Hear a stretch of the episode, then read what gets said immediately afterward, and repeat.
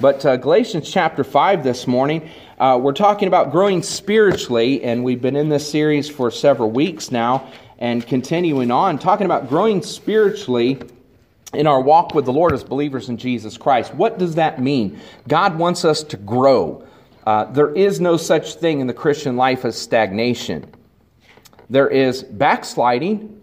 There is running away from the Lord, as Jonah did, turning your back on God as a child of God, but there is no such thing as stagnation. We're either growing or we are not growing, and we're in sin when we're not growing, because God has for us in this Christian walk a daily opportunity to grow in our walk, in our relationship with Him. Growing spiritually in 2021. And this passage in Galatians chapter 5, if I could draw your attention to verse 13 with me as you look in your Bibles as I read aloud here. Galatians chapter 5, verse 13 down to verse 16. The Bible says this, "For brethren, ye have been called unto liberty, only use not your liberty for an occasion to the flesh, but by love serve one another.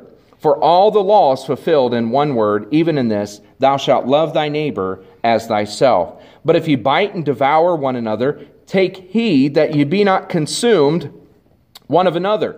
This I say then, walk in the Spirit, and ye shall not fulfill the lust of the flesh." Let's pray. Father, thank you for this day. Thank you for the opportunity that we have to, Lord, not only give attention to the reading of your word, but to, Lord, hear it proclaimed. We pray that you'd give us exactly what we need, not this preacher's ideology or, Lord, philosophy, but not even this outline, Lord, but give us something from your word, something fresh, Lord, that we can apply to our lives. We pray and we trust and thank you for this in Jesus' name. Amen. The passage in Galatians here, we look at these verses, and I want to key in your attention first to these verses here. Verse 13 says, Paul says, "Brethren, you've been called unto liberty, only use not your liberty for an occasion to the flesh, but by love serve one another." The problem with the believers here in the churches of Galatia was this, is they had accepted the Lord Jesus Christ as personal Savior, but they had listened to the lie of the devil that Jesus plus something was how a person really was saved. And that is legalism, by the way. As you read through the book of Galatians, you find that Paul again and again that God blasted these churches for the fact that they had accepted Jesus Christ, but were now being told by the liars who were proclaiming and preaching a false message, which was the Judaizers themselves were teaching that in order to be truly saved, you had to do this, this, and this. You didn't just believe and accept the gospel of Jesus Christ, the death, burial, and resurrection of Jesus Christ, and put your faith and trust in Him, but you had to meet all these other criteria. And that is always, by the way, legalism. That is what legalism is it is adding something to the gospel.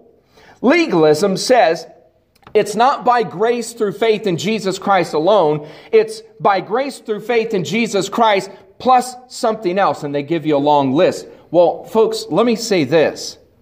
All of the false religions and philosophies and cults of the world try to intermingle somehow that people get to heaven some other way other than through the blood of the Lord Jesus Christ. And they lead people to a Christless eternity in a place called the lake of fire. Mark it down. Every false religion and false cult in the world today says it is getting to heaven in your own way. It is Jesus plus something. It is yes, we believe that Jesus was a real person, but we don't accept Him as fully God and fully man. He's not the same. You look at any cult, any false religion. You look at any doctrinal belief system that is erred in every way, that is false in every way, and they always add something to what God has said in His Word. That's legalism. Now, liberalism is taking something away from the fact that it is salvation by grace through faith alone in Jesus Christ. Legalism is adding something to salvation by grace through faith in Jesus Christ alone. Let me tell you something from the Bible, that the Bible says that salvation is accepting the Lord Jesus Christ on a belief that Jesus died, was buried, and rose from the dead, and believing that that is the only way a person is saved, through Jesus' blood and trusting Him for forgiveness of sins. That's the only way a person's going to get saved.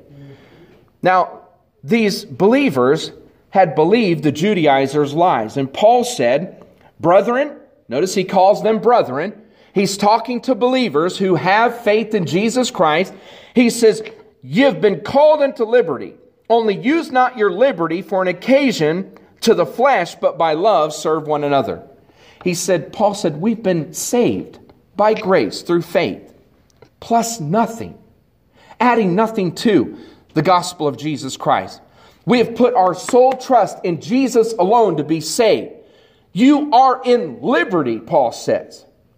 God is not requiring the law of Moses for salvation. God is no longer saying this, that they had intermingled the law of Moses with salvation and saying, look, because there are Jews, and because we, many of us, come from Jewish backgrounds, or whether Gentiles, you must be circumcised to be saved. It is believing in Jesus, His death, burial, and resurrection. But oh, wait a minute, you've got to follow the law of Moses to be saved. You know, there's a lot of people who call themselves Christians that do that today.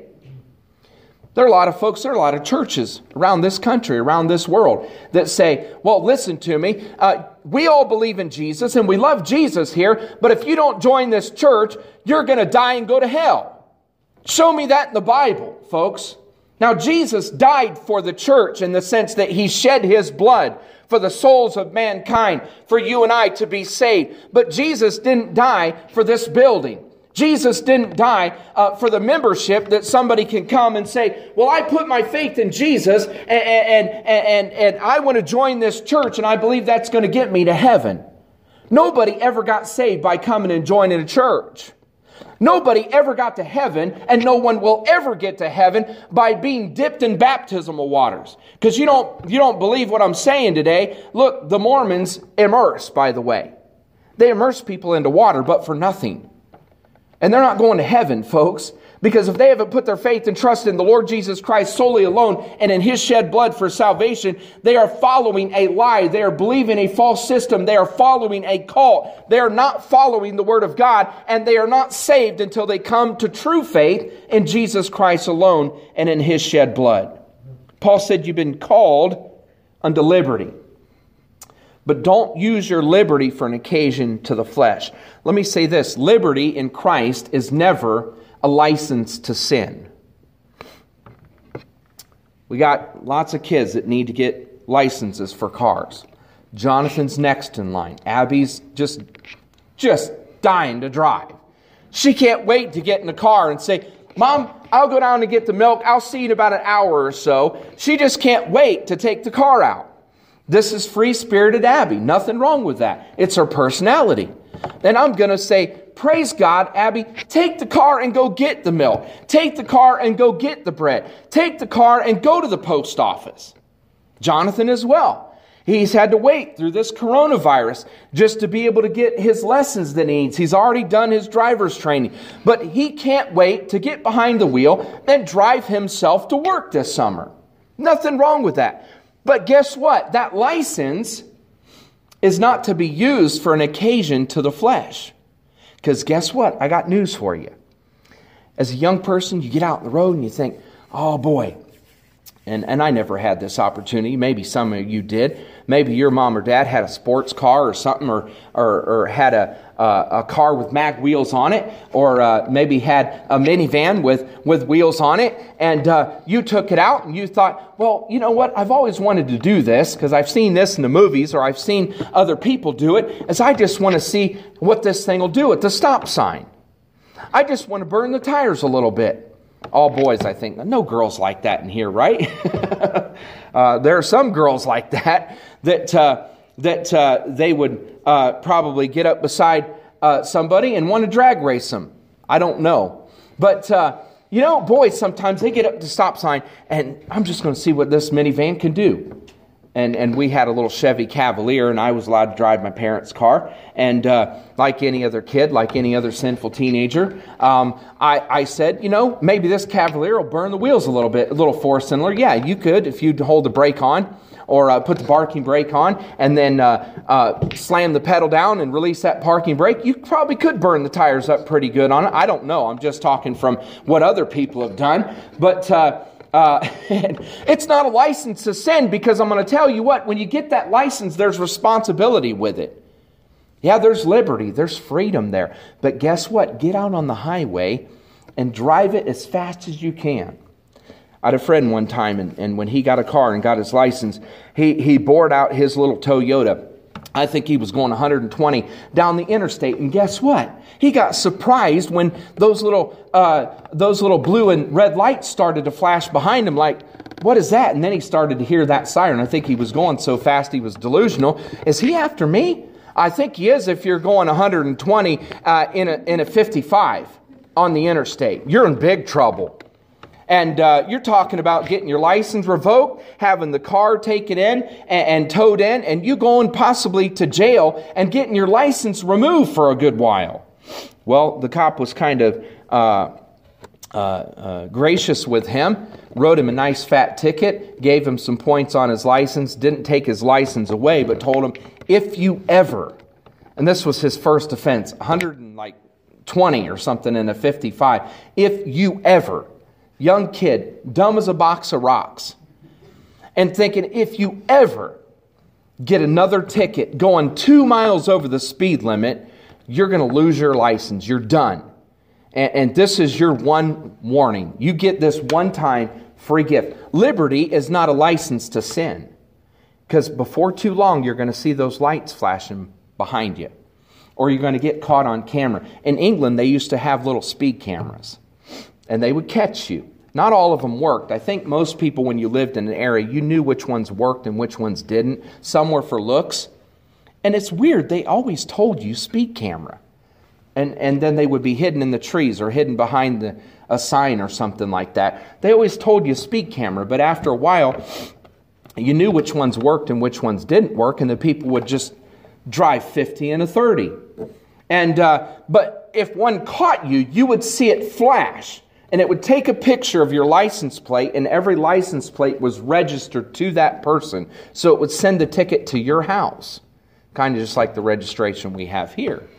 It would send it to the house. Now, they would identify you with that HD camera as to who was driving the car, and you could contest it. Well, I wasn't driving my car, but you still got the ticket and had to then contest if you weren't the driver of the vehicle, and to prove that it really wasn't you in the driver's seat. And so liberty, Paul said here, is not a license to sin.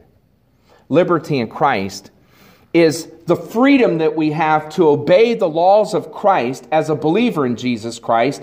And Paul says, serve one another in love in doing that. It's not a list of do's and don'ts. We're not saying that the thou shalt and the thou shalt nots that God has said in His Word are not important. We're saying that to make a list of rules that the Judaizers had put upon the terms of salvation in Christ were not what God had said was required.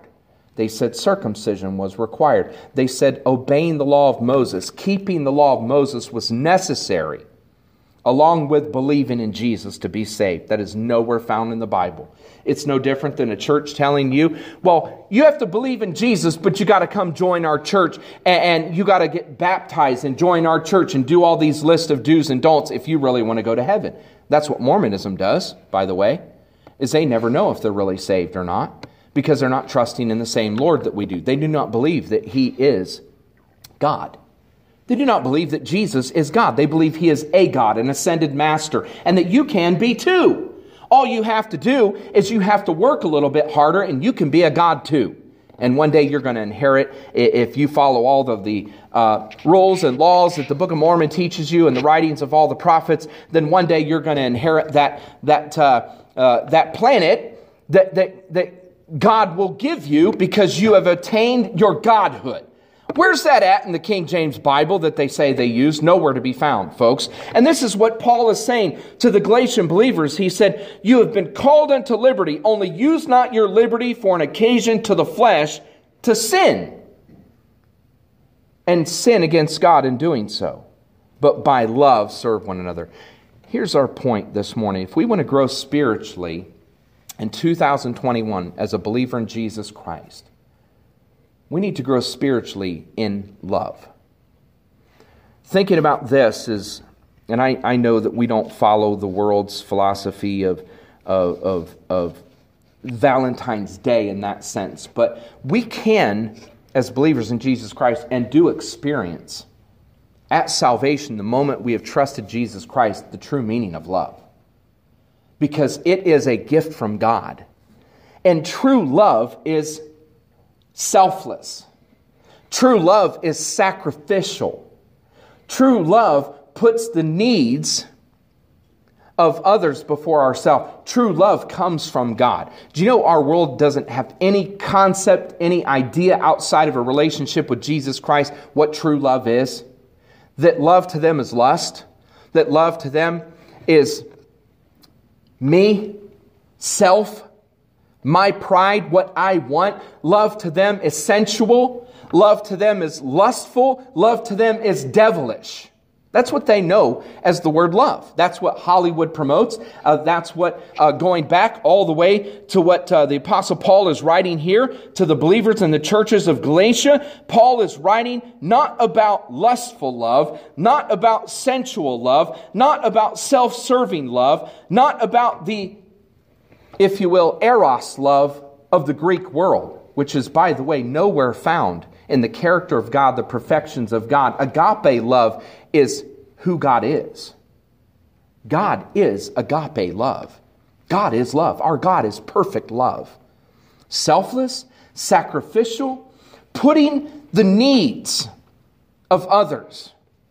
God sacrificed His Son for our sin. Is that not love? The greatest demonstration of God's love was Jesus on the cross, shedding His blood for the sin of the world for you and I. That's God demonstrating His love. That is agape love. And this is what Paul is talking about here in our service to Jesus Christ. He says, but by love. Notice he says, serve one another. If we're to grow spiritually in love in 2021, we need to learn what it is to truly love God first and foremost in our walk in the Christian life. Because God is the one who has given us love, who has shown us love, who demonstrated His love in the person of Jesus Christ and His death on the cross. God is the one who loves us unconditionally, folks, knowing we are sinners, knowing that in spite of our sin, that He provided salvation through the shed blood of Jesus Christ. God doesn't wipe away and push our sin under the rug because of love. God says, I love you in spite of who you are. He knows who we are. And God says, I love you. I hate your sin, but I love you. Now, in that same love, serve one another. And this is a command, by the way. This is not a suggestion. By love, serve one another.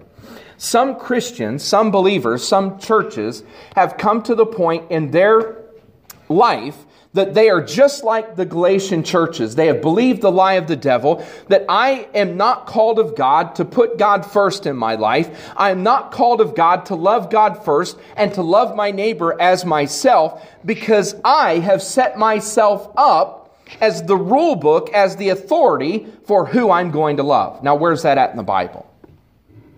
You look at folks all the time. I can't fellowship with that person. I can't go to that. And I'm not saying this loosely, but I can't talk to that person because look at who they are. Look at the earrings and the ear piercings and look at the tattoos all over them.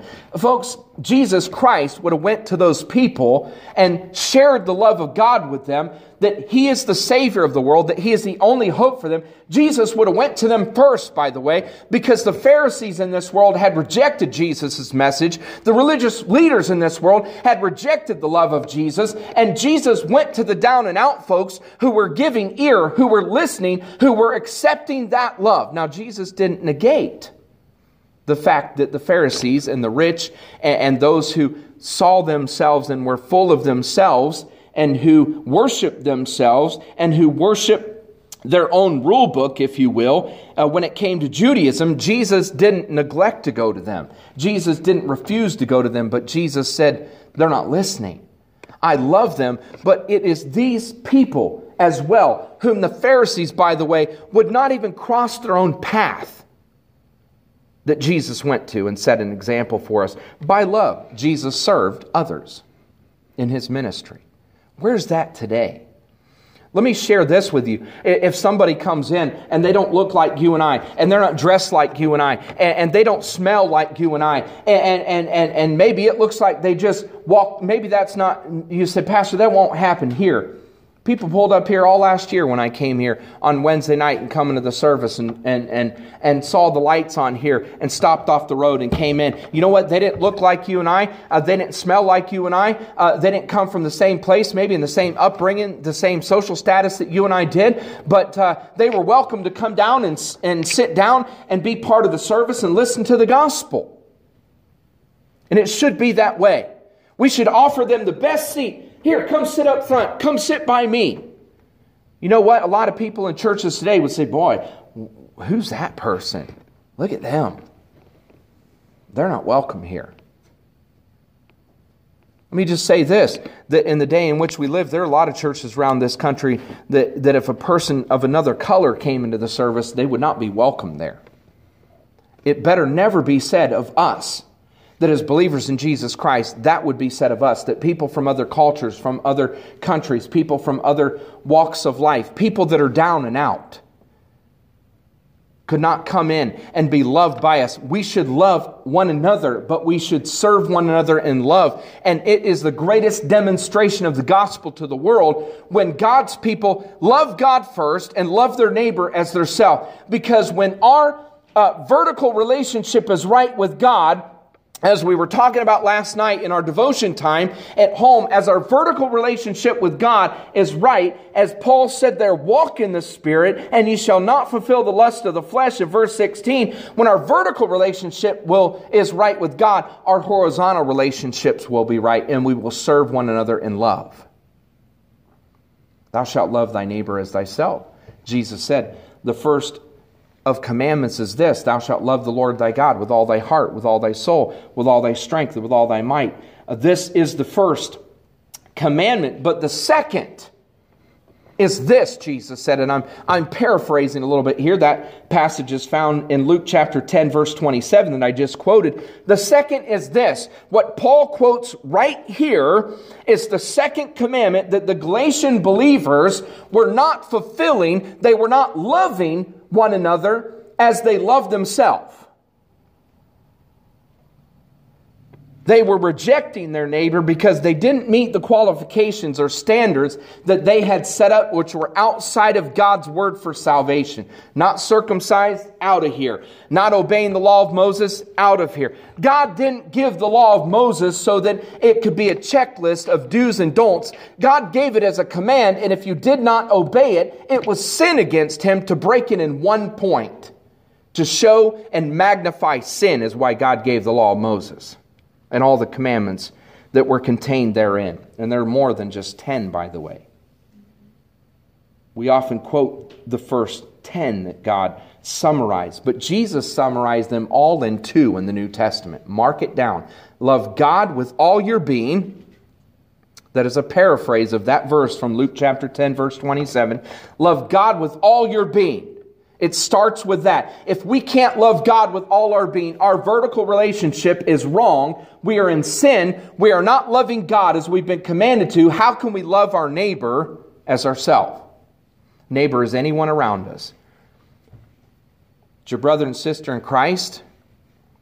You may not agree with them. You may not agree with the way that they're living. They might be living in sin. There are an awful lot of them. that are living in sin, that are habitually living in sin, that are battling with addictions, that are battling with prescription drugs, that are battling with obsessions to and addiction to pornography, that are battling with this thing or that vice or this vice, and they're not seeing God bring victory in their life. But that doesn't mean that we should not love them. We should serve one another by love. It doesn't mean that we set their sin and push it aside and say, oh, well, that's okay, brother or sister, that's all right. You know, we're just human after all. No, that's not what we're to do. We're to minister to them and love them because God loves them, knowing that they're sinners.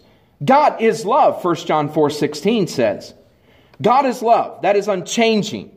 Mark it down. God is love. That is His perfection.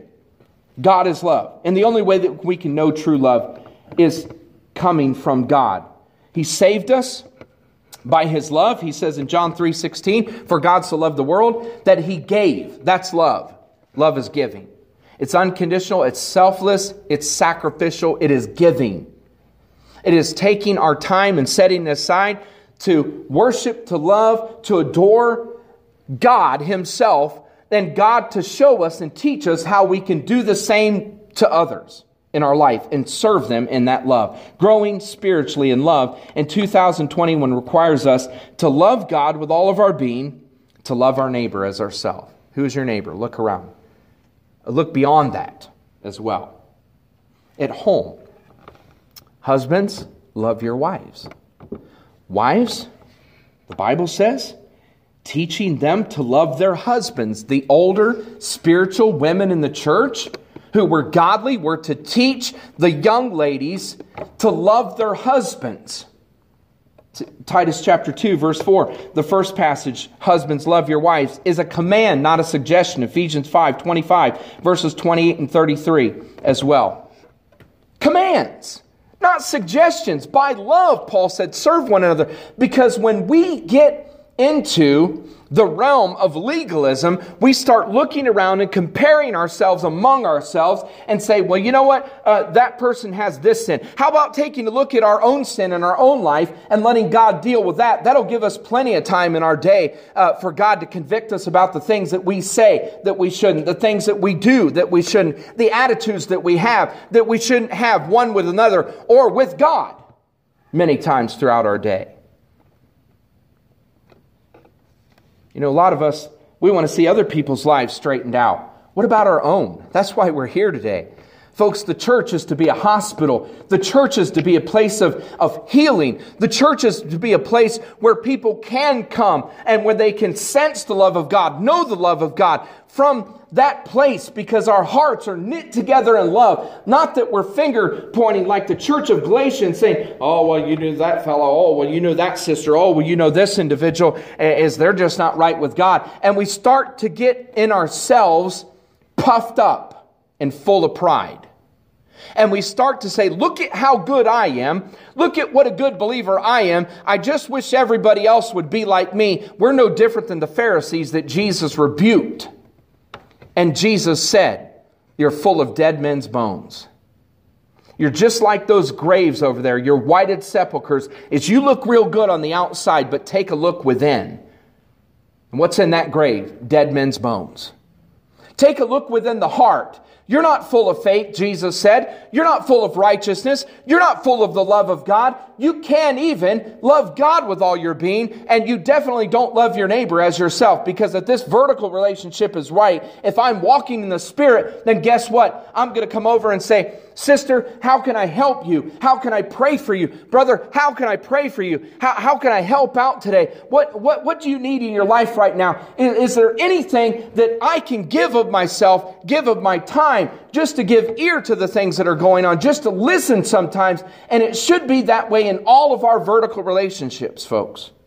When it comes to the home, If husbands would lead their home, and I'm preaching to myself as well, if we as husbands would lead our home in a way that we love God with all our being, guess what? We would forget about what we want. We would forget about our own needs. We would start focusing on the most important thing apart from Jesus Christ and our relationship with Him is our dear wife in this life. And we would minister to our dear wife in such a way that we would say, honey, what do you need? How do you need your needs met physically, spiritually, emotionally? And we would run to those needs and put our needs aside. And I'm telling you what, that 50%, over 50% of Christian marriages wouldn't end up in divorce if husbands would lead their homes in a way which was pleasing to God and pleasing to Christ by serving one another in love. I'm preaching right here, folks, because this is where the devil's attacking.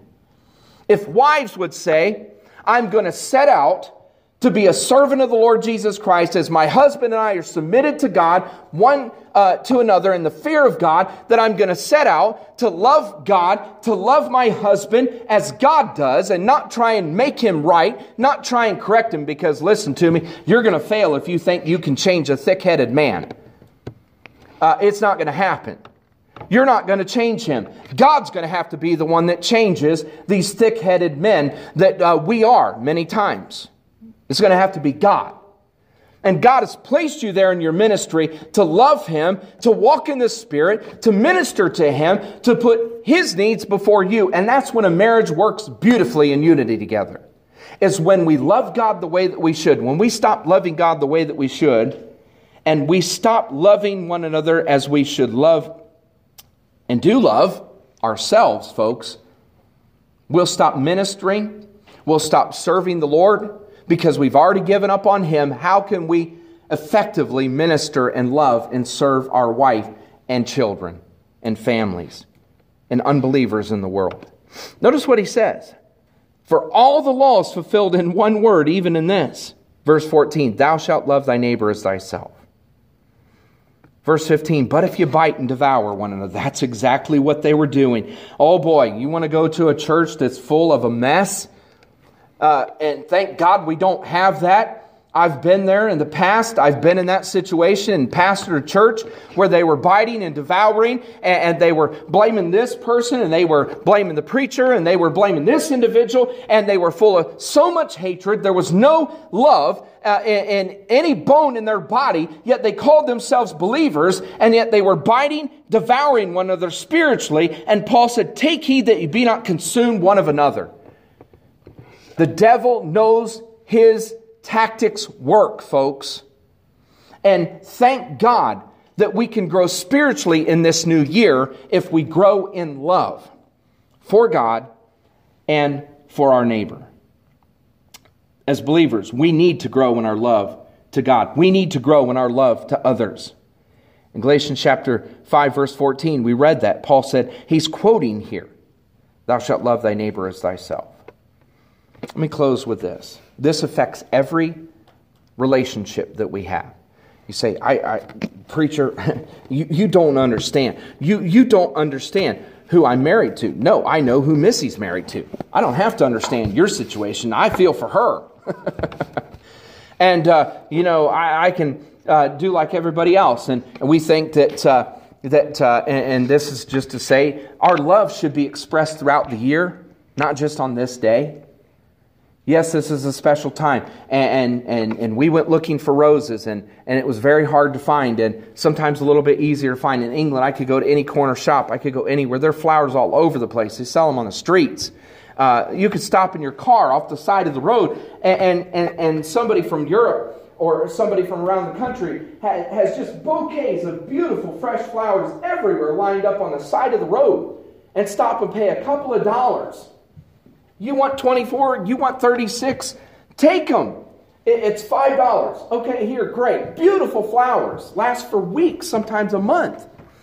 And so we went looking for flowers. We went looking for a balloon.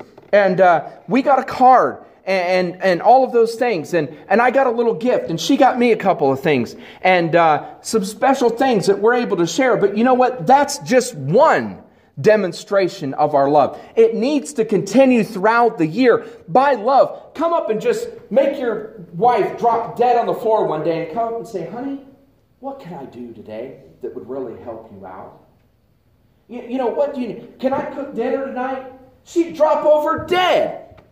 If you said, I'm going to cook dinner tonight, she'd say, no, hon, that's all right. I appreciate you wanting to help out, but I'm going to cook so the rest of us don't get sick and die tonight. And I like to barbecue and stuff, and I do like to. I'm more of an outdoor chef. I don't know. But I don't mind. I love making breakfast. And when it's breakfast time, even if it's dinner, French toast, it's drop-dead French toast. There's a way I make it. I like it when other people cook it, but my dad taught me, and there's just the way that he made French toast, and I got to make it that way. Everything has to be just right. And we go through a couple loaves of bread eating French toast. But you know what? By love, serve one another. Do you know it's the same way in the church? I'm closing with this. It's the same way in the church. If we don't love God the way that we should with all our being, love our neighbor as ourselves, put others before ourselves and our own needs in the church, do you know that there will be very little to no ministry taking place whatsoever? And that is the very reason Jesus hung on the cross for our sins, was that he demonstrated the greatest love that's ever been shown to mankind by giving himself in love a sacrifice for our sin. Brother, how can I pray for you and mean it? And not go, you know what prayer request I was given? Is this brother told me this? No. Keep that between you and the Lord. And if they want to make that public and share that in a public request, that's fine. But they have shared something with you. You put that on your prayer list and pray for them. Be an encouragement to them. That's in love, serving one another. I mean, there are things that we've been praying about and things that here at the church people have come together and helped out with. And you know what? In love, do that. In love, serve one another. There's a ministry for you right here where Jesus Christ has placed you at New Liberty Baptist Church. Is God has called you to be a blessing not only to the people here in this room, but to everyone around you, to your neighbor, to those coworkers that you work with, to people up and down your street, to people in Ashland County or whatever county or town you live in, to people all across this world where God will send you and lead you to love Christ and love others as Christ has loved us. And love, serve one another. Do you know that that was the main attraction? The first thing I saw before I ever heard about Jesus was I saw the love of God being demonstrated among those believers in the church before I ever heard the gospel. I sensed it. I saw it. I was overwhelmed by it. When I came from my house and rode the church bus to Sunday school the first week, I saw believers genuinely practicing the love of God, yet I'd never heard the truth about Jesus Christ before in my home. I saw love being demonstrated. Do you know that that's what's going to attract people today to Jesus Christ? Is not us beating them over the head with the Bible, although they need to know what the Bible says in love. But it's not bashing them over the head with the Bible. And I know that we get called Bible bashers because we just simply believe what this old book says. And that's okay. The world can call us Bible bashers, but I've never once taken my Bible and physically beat anybody over the head. Maybe felt like it at times. And with some of the folks that were hard-headed and felt like that, but that would have been in the flesh. But never once took my Bible and smacked anybody over the head with it. But I will stand on the Word of God. And in love, we should serve one another. And we should, in love, minister one to another. Because if that's not happening, the world's going to say, you know what? I don't see. I'm sorry, I don't see it. I'm not, and this may be from their perspective, I'm not getting the vibes from that group of Christians or from that believer at work or from that person that there is any change, that there is any kind of genuineness coming out of them. They may never have heard the truth about Jesus Christ. Yes, they may have heard his name as a curse word. I think everybody in America, that is the way they demonstrate and show the name of Jesus is to curse his name in our country and then say they're Christians. Well, my Bible also says that that's absurd, because if you're a believer in Jesus Christ, you won't take the Lord's name in vain. You'll be getting on your knees and repenting of it if you are.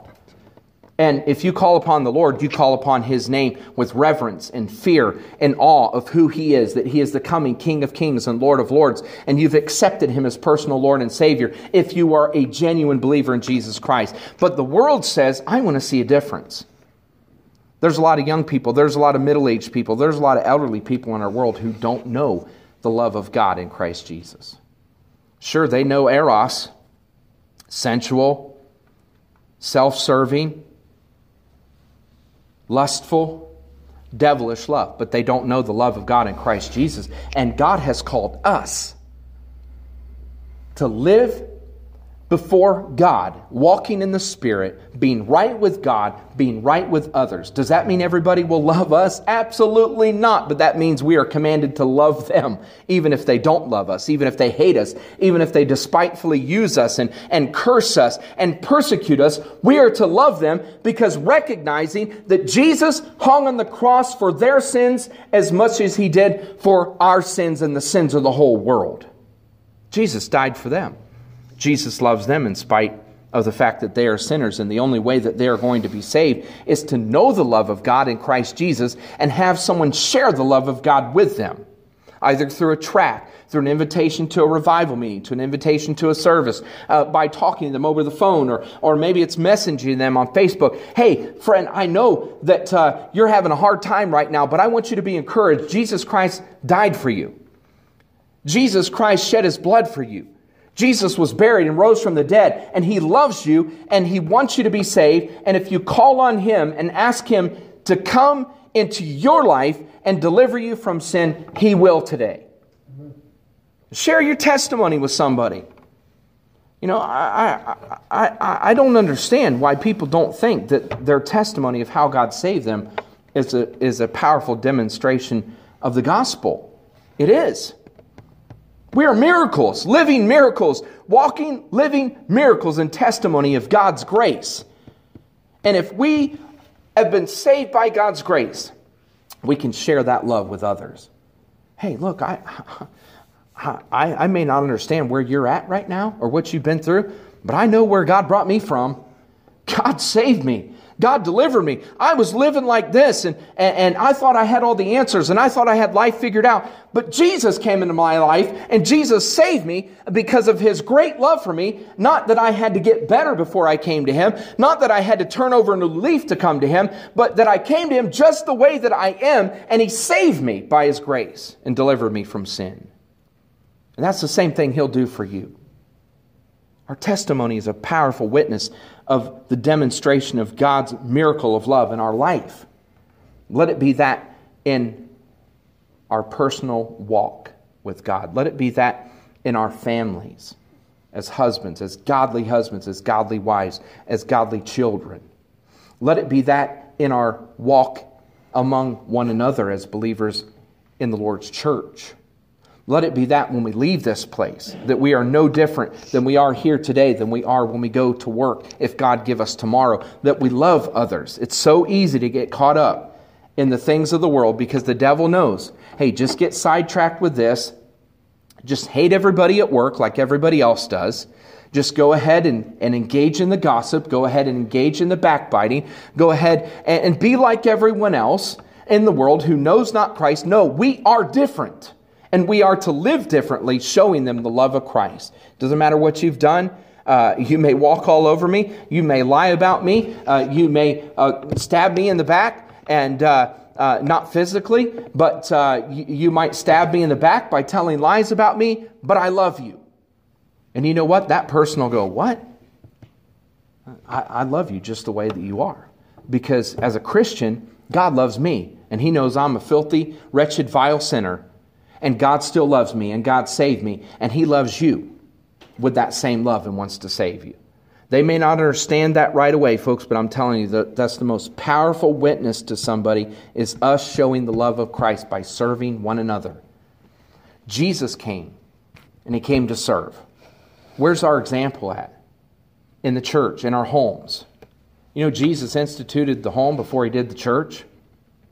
Go back to that basis, because the devil's destroying our families, folks. The devil's destroying our home. Why? Because of lack of love. You don't understand what they did to me, preacher, and what she said about me. And it can, the list can go on and on of the excuses that I've heard. And preacher, you don't understand how he is. Maybe I don't, but you're to love him. And the things that happen and the hatred that comes in that the devil brings into the home, and then it disperses down to the children as well, because they see mom and dad and they see all these things happening, and there should be love radiating from that home, the love of Jesus. Should be love in the church radiating from the church, from our hearts as we serve one another. As we close this morning, growing spiritually in 2021, God commands us to love him and love one another and serve and grow in that love. Put others' needs before your own. You'll find it will take up the rest of your day instead of sitting thinking, oh me, oh my. I've got to concentrate on myself. No, that's what Satan wants us to do. There are times when we have things that we have to do, but most of that time should not be consumed with our list of what we need. It should be, what does someone else, how can I minister to them? How can I reach out to them today? How can I pray for others? It will get your mind and your focus off of you and put it on the needs of others so that they can be ministered to. There are many more needs that I could ever see God personally meet through my life each day that I am able to accomplish by being one believer. But look at what God accomplishes through His church. It's not up to one missionary, one pastor, one believer to change the world. Jesus said to the church, go reach the world. Go reach them by love. Don't worry about who they are, what they've done to you, how they've persecuted you as Jews. Jesus said, go reach the world. Love them. Share the gospel with them so that they can experience my love as you have.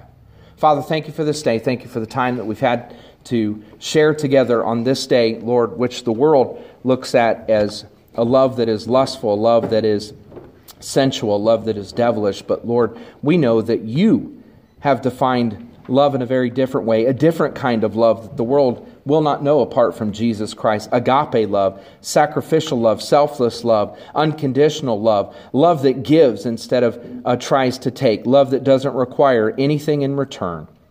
That is the love that, Lord, describes and perfectly in your character is you. Help us, Lord, to serve in love and to serve you in love and serve one another with a heart of love. We pray in Jesus' name, amen.